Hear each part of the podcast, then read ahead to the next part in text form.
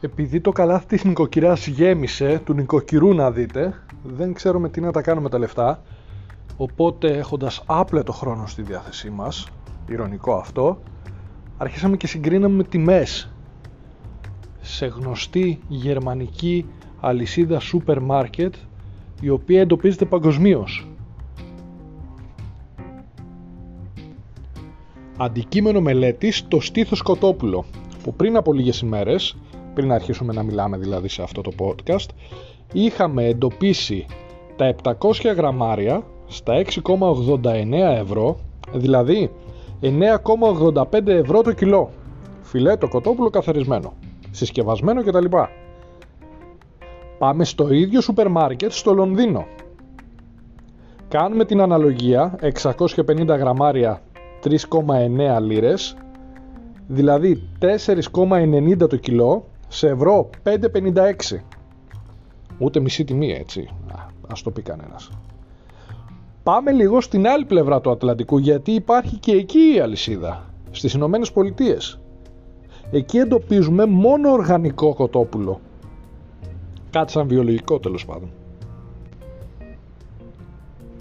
5,99 δολάρια η λίβρα όπου λίβρα περίπου 450 γραμμάρια, κάνουμε την αναλογία, 13,3 δολάρια το κιλό, αλλά επειδή το δολάριο δεν είναι όπως το ευρώ, πόσο βγαίνει το κιλό το οργανικό εκεί κοτόπουλο; 12,27 ευρώ στις Ηνωμένες Πολιτείες. Με την αναλογία που προαναφέραμε. 12,27 στις Ηνωμένες Πολιτείες, 5,56 στην Αγγλία, 9,85 στην Ελλάδα. Μην πούμε τώρα τι μισθούς παίρνουν στις Ηνωμένες Πολιτείες και στην Αγγλία. Για να πούμε την αλήθεια, δεν μπορέσαμε να βρούμε το συγκεκριμένο προϊόν στην αλυσίδα στη Γερμανία. Βρίσκουμε στο ίντερνετ κάποιες παλιές τιμές, 3,99 τα 600 γραμμάρια, 6,66 το κιλό. Δεν βάζουμε το χέρι μας στη φωτιά γιατί δεν βρήκαμε τωρινή τιμή. Ήταν λίγο παλαιότερη. Να πως γεμίζει το καλάθι της νοικοκυράς στις άλλες χώρες. Θα μου πεις το ίδιο είναι το προϊόν. Πάνω κάτω παιδιά το ίδιο είναι το προϊόν, μην κοροϊδευόμαστε. Θα μου πεις η ίδια είναι φορολογία. Όχι, σε καμία περίπτωση. Θα μου πεις το ίδιο σκέφτεται ο καταναλωτής στις Ηνωμένες Πολιτείες, στην Αγγλία ή στη Γερμανία σε σχέση με την Ελλάδα. Όχι, εδώ προβατάκια στη σειρά. Κακά τα ψέματα.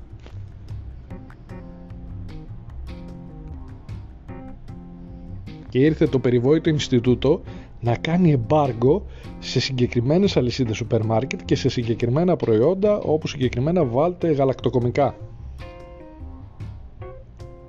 Κανένας δεν πήρε χαμπάρι. Βασικά οι περισσότεροι δεν ξέρουν καν ότι υπάρχει αυτό το Ινστιτούτο Προστασίας Καταναλωτών, τέλος πάντων όπως και να λέγεται. Αλλά έχουμε το Market Pass. Στην χειρότερη περίπτωση, λέμε τώρα, 22 ευρώ το μήνα αρκεί να πληρώνεις μέσω κινητού. Δεν είναι δύσκολη η αίτηση. Είσοδος στη σελίδα, προσωπικά στοιχεία, επιβεβαίωση με κωδικό στο κινητό, επιβεβαίωση με mail από εκεί και πέρα και πάλι στην ιστοσελίδα αλλά πρέπει να κατέχει κάπως και τον υπολογιστή ο άνθρωπος που θέλει να το κάνει και από εκεί και πέρα να μπορεί να πληρώσει με κινητό γιατί πολλοί, ιδιαίτερα πιο μεγάλης ηλικίας άτομα δεν έχουν κινητό με NFC για να μπορούν να κάνουν τέτοιου είδους πληρωμές. Εδώ δεν ξέρουν να χειρίζονται τα απλά κινητά. Κατά τα άλλα αυτά ο πόλεμος. Η Γερμανία δεν αντιμετώπισε καμία συνέπεια. Η Αγγλία δεν αντιμετώπισε καμία συνέπεια. Η Ελλάδα αντιμετώπισε όλες τις συνέπειες του πολέμου ανάμεσα σε Ουκρανία και Ρωσία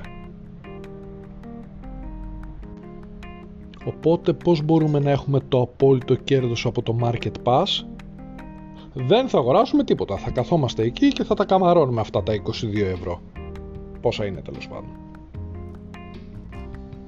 Έτσι θα έχουμε το απόλυτο κέρδος. Βέβαια κανένας δεν θα κατηγορήσει και δεν πρέπει να κατηγορήσει τον κόσμο που καταφεύγει έστω και σε αυτά τα επιδόματα. Το ζήτημα που προκύπτει όμως είναι τι γίνεται με τις τιμές.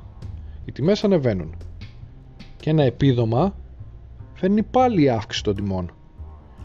Και το καλάθι της νοικοκυράς δεν έχει όλα τα προϊόντα που θα ήθελε κανείς για να πληρώσει έστω κάτι λιγότερο, έστω και για κάτι πιο χαμηλά ποιοτικά.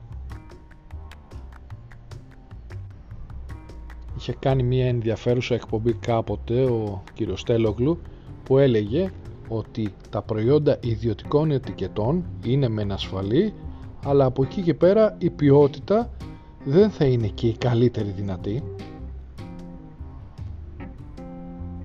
Κάποια σε γενικές γραμμές είναι καλά ποιοτικά, κάποια λιγότερο καλά, ασφαλή μεν όλα, αλλά όπως και να έχει, το σκεφτόταν μέχρι πρότινος κάποιος να πάρει ιδιωτικής ετικέτας προϊόν.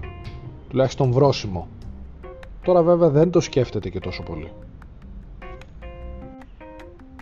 Βέβαια είτε ιδιωτική ετικέτας προϊόντα είτε τα άλλα τα πιο γνωστά πάλι μικρότερες ποσότητες θα αγοράσει κανείς με υψηλότερες τιμές. Αυτό δεν άλλαξε.